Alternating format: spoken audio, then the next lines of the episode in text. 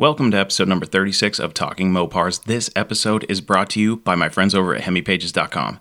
HemiPages is your source for Gen 3 Hemi and Mopar aftermarket related connections and content. Need to find a good tuner shop from a reputable source using a neutralized review system? HemiPages can help you. Are you a Mopar shop who is interested in being listed in the HemiPages directory? HemiPages can help you. No more messing around.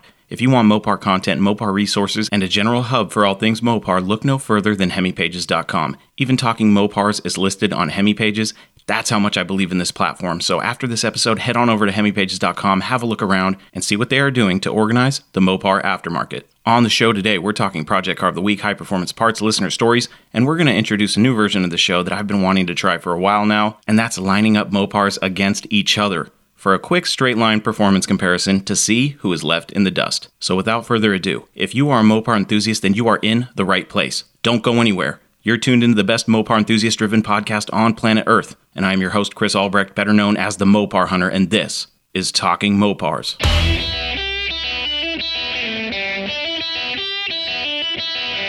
You're listening to Talking Mopars with the Mopar Hunter, your direct connection to all things Mopar.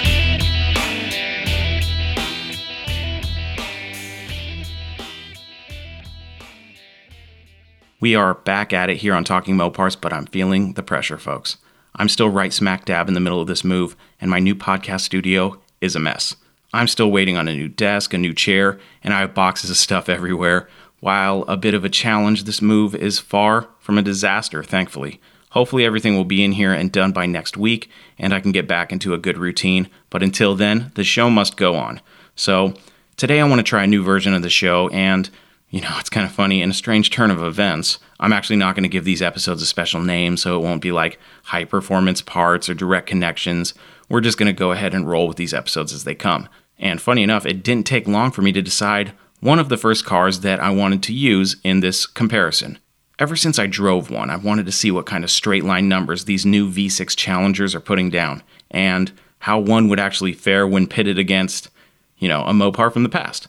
So today, we are lining up a 2020 Dodge Challenger SXT with a 1970 Dodge Dart Swinger 340. They may be 50 years apart, but how far apart would they be if we lined them up? We're going to find out later on in the show, so there's only one thing left to do. Let's get this show on the road.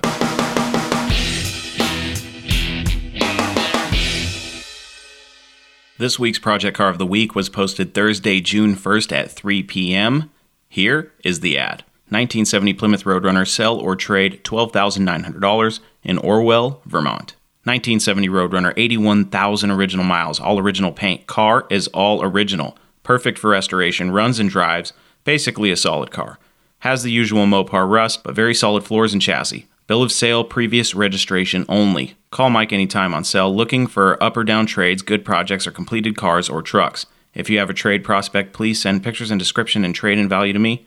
I will reply, so please no bloated prices. I will reply to all interested or not. Delivery available, title status is missing. All right, folks, so here we have a low mile running and driving 70 Roadrunner for $12,900. Maybe I've been conditioned to see too many of these cars overpriced because I see this one and I think to myself, wow, that's a pretty good deal. The car seems to be in really good shape, all things considered. You know, it's T3 Sahara Tan metallic over white black deck lid stripe with what could possibly be a numbers matching engine and transmission, which is a column shifted 727, if the seller's claim of being all original is true.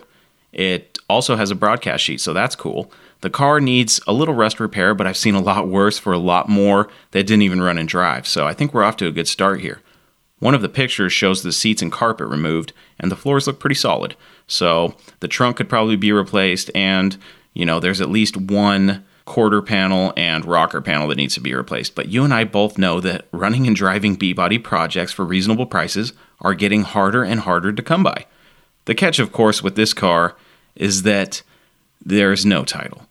It will come with a bill of sale and the previous registration. This could be a problem, folks. This bird is listed in Vermont, and based on my limited knowledge and research, the owner or lien holder of a vehicle registered in Vermont must possess the vehicle's title in order to register, sell, or transfer the vehicle. The caveat is that Vermont doesn't actually title cars older than 15 years old, so that may be the loophole needed to get the paperwork straightened out on this car. But as always, do your due diligence with any vehicle purchase, especially with cars without titles. You don't want to be stuck with a parts car or a track car that would have been a great car for the street had you actually been able to get the paperwork in order, get a title, or what have you.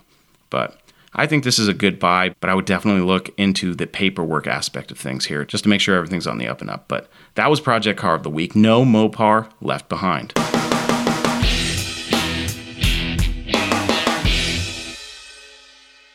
This week's high performance part was suggested to me by a listener named Dan and belongs to yet another 1970 Plymouth Barracuda featured in a music video. This time around, we see a 1970 Barracuda featured in Aaron Tippin's country music video for his song called Kiss This. You can see the car by searching for Aaron's music and looking up Kiss This on YouTube. Thanks, Dan, for the suggestion. And if you have a suggestion for high performance parts, drop me a line at either chris at talkingmopars.com or tell us about it by leaving a message on my voicemail box at 209 28 Mopar. That was high performance parts.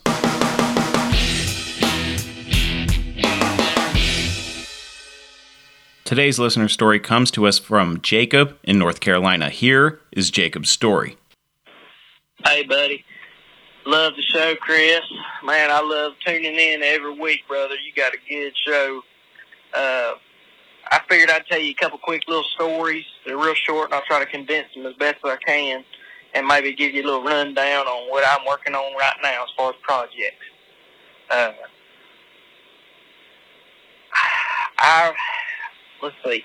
Uh, when I first got started with Mopars and first realized I had a love of them, I was probably seven, eight years old, and my dad's buddy ran a shop in uh, High Point, North Carolina, down here where I'm from.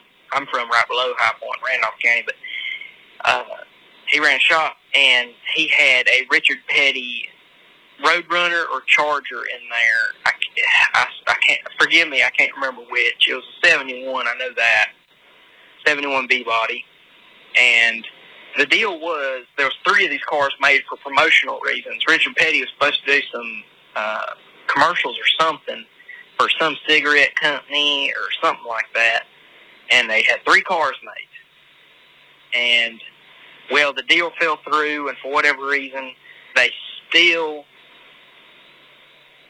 the cars still existed. Well, after the deal fell through, they decided uh, that the cars were to be destroyed, and so they sent them off to the crusher.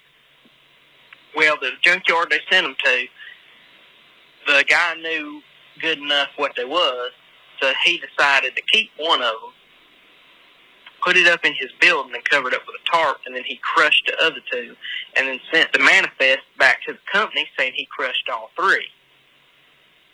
Now, some of these details may be accurate may not. Keep in mind, I ain't heard about this since I was a little kid. And it, to the best of my knowledge, this is the way it happened. Anyway, whoever ended up with that car that was saved brought it to my dad's buddy to be worked on. Well, he had it in there, and me and my dad was up there visiting him one day, and uh, he said, "You want to ride in? And I, as a little six, seven, eight year old kid, I was like, "All right, all right." We got in that thing, and it was a race car, you know. So there was only a driver's seat. So I got in. My dad put me in through the passenger window, and I'm sitting down there on the floor holding on to these roll bars, and he takes me around the building. And this shop is in downtown High Point. So there's other buildings right close adjacent to the shop on three sides with alleys all the way around. He pulls me around there, maybe four or five laps jamming between first and second gear, just getting on it, you know. And I'm having a blast. Anyway, I get out of the car, and uh, I'm shaking. I'm just standing there shaking in the shop, like, man, this thing was awesome. It was fun.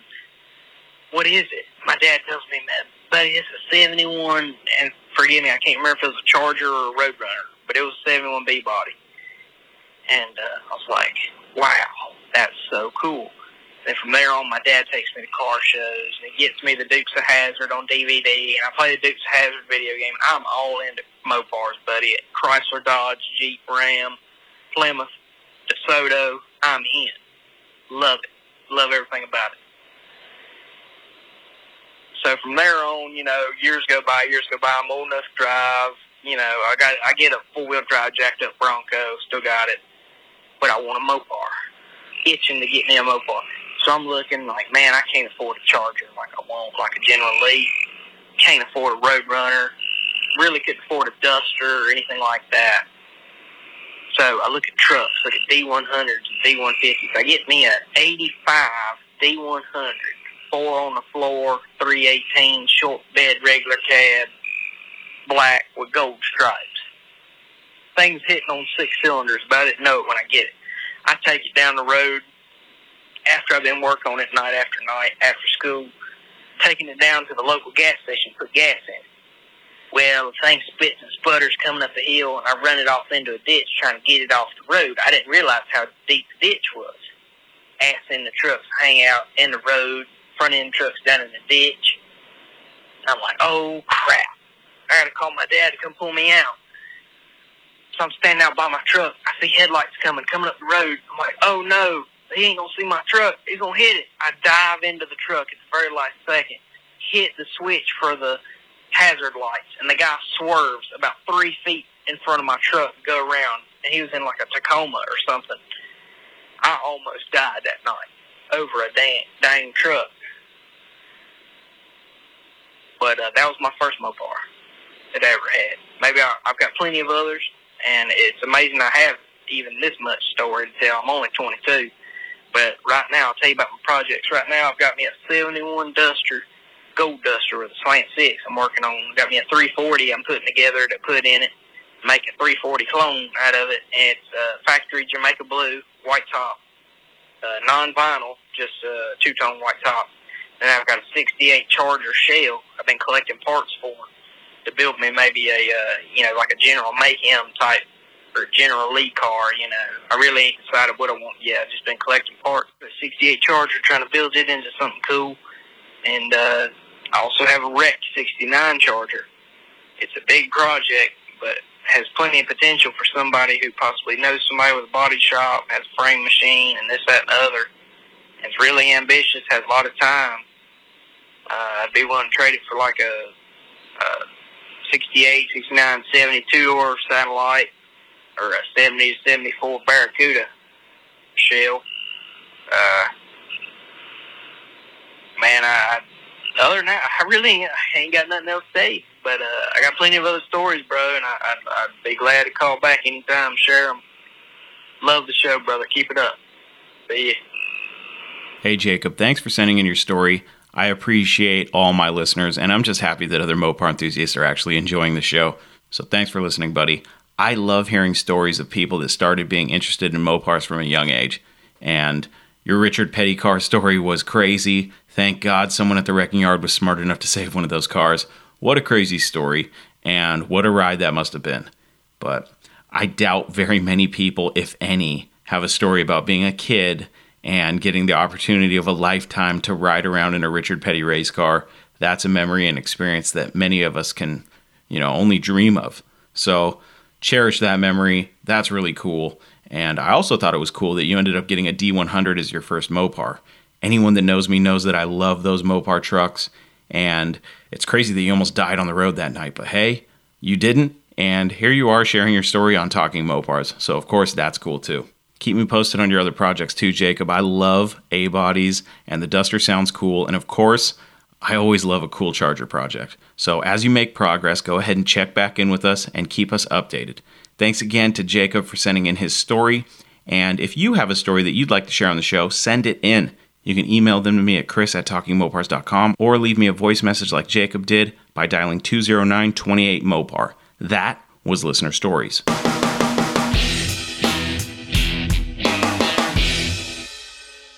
When I had the chance to drive a Challenger SXT, I didn't think I was going to have as much fun as I did. Is it fast? No, not really. But that also depends on your idea of fast. Is it slow? No, not really. In my eyes, it's a great daily driver if you want something that's great on fuel and you don't care much about being able to beat the guy next to you on the road or track. And I'm not saying that you can't turn an SXT into, you know, a fast car or at least one that adds a few miles per gallon to your drives, there are actually turbo and supercharger kits available for these cars that would most certainly wake them up.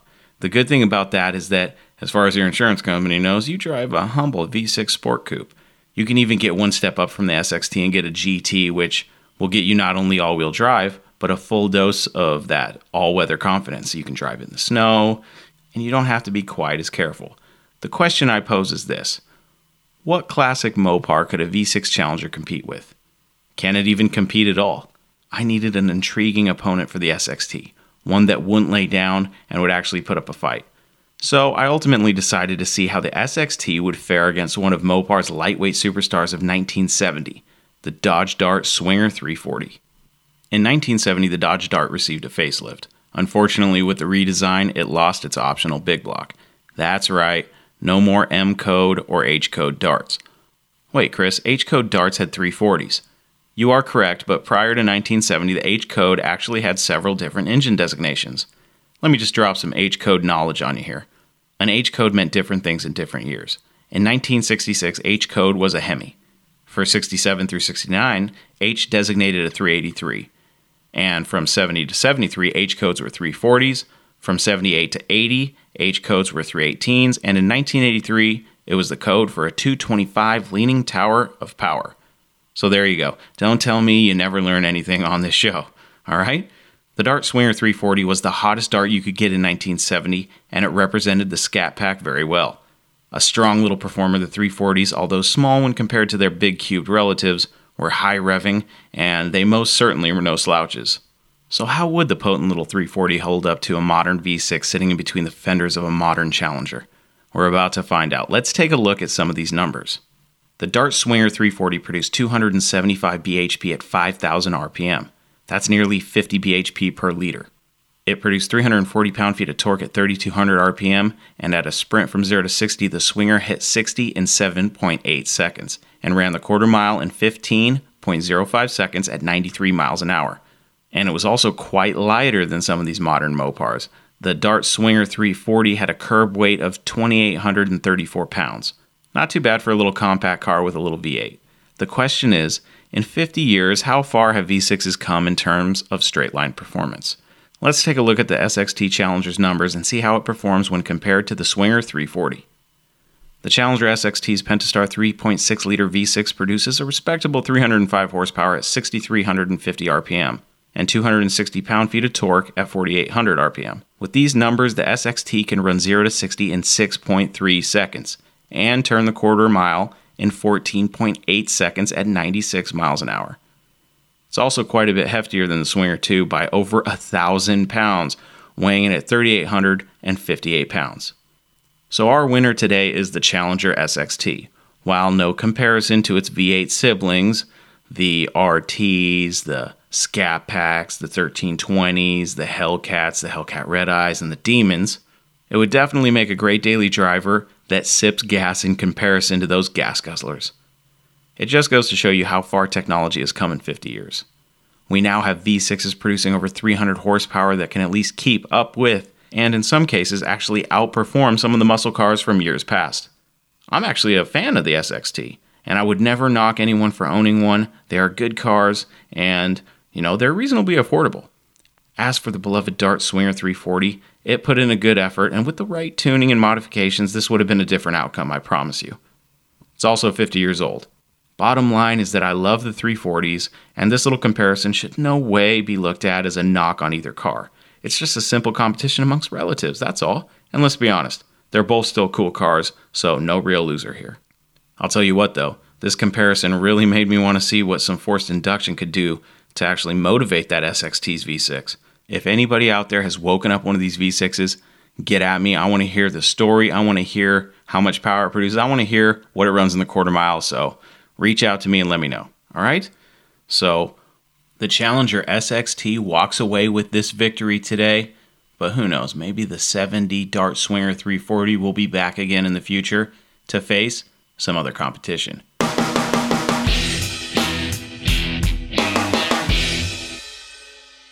That's all, folks. Another episode of Talking Mopars is in the books. For more information about this podcast or to listen and subscribe to the show, please visit talkingmopars.com. And don't forget that you can send me your stories, questions, comments, complaints, suggestions, and everything else on your Mopar addicted mind to Chris at talkingmopars.com or leave me a voice message on my voicemail box at 20928 Mopar to hear yourself on the show. Also, don't forget that if you like what we do here on Talking Mopars and you'd like to help support the show, you can help me by visiting the Talking Mopars merch shop. You can purchase cool things like t shirts, hoodies, stickers, mugs, and more with more designs on the way. Ordering from the merch shop is a great way to help the show and get something cool in return. So just follow the link in the show notes or episode description, or you can also just go to talkingmopars.com. And hey, don't forget to visit my friends over at hemipages.com. Like their page, add it to your favorites, add it to your home screen because HemiPages is one resource that a Mopar enthusiast should not live without. That's it, my friends. Until we talk again, I am your host, Chris Albrecht, and that was Talking Mopars.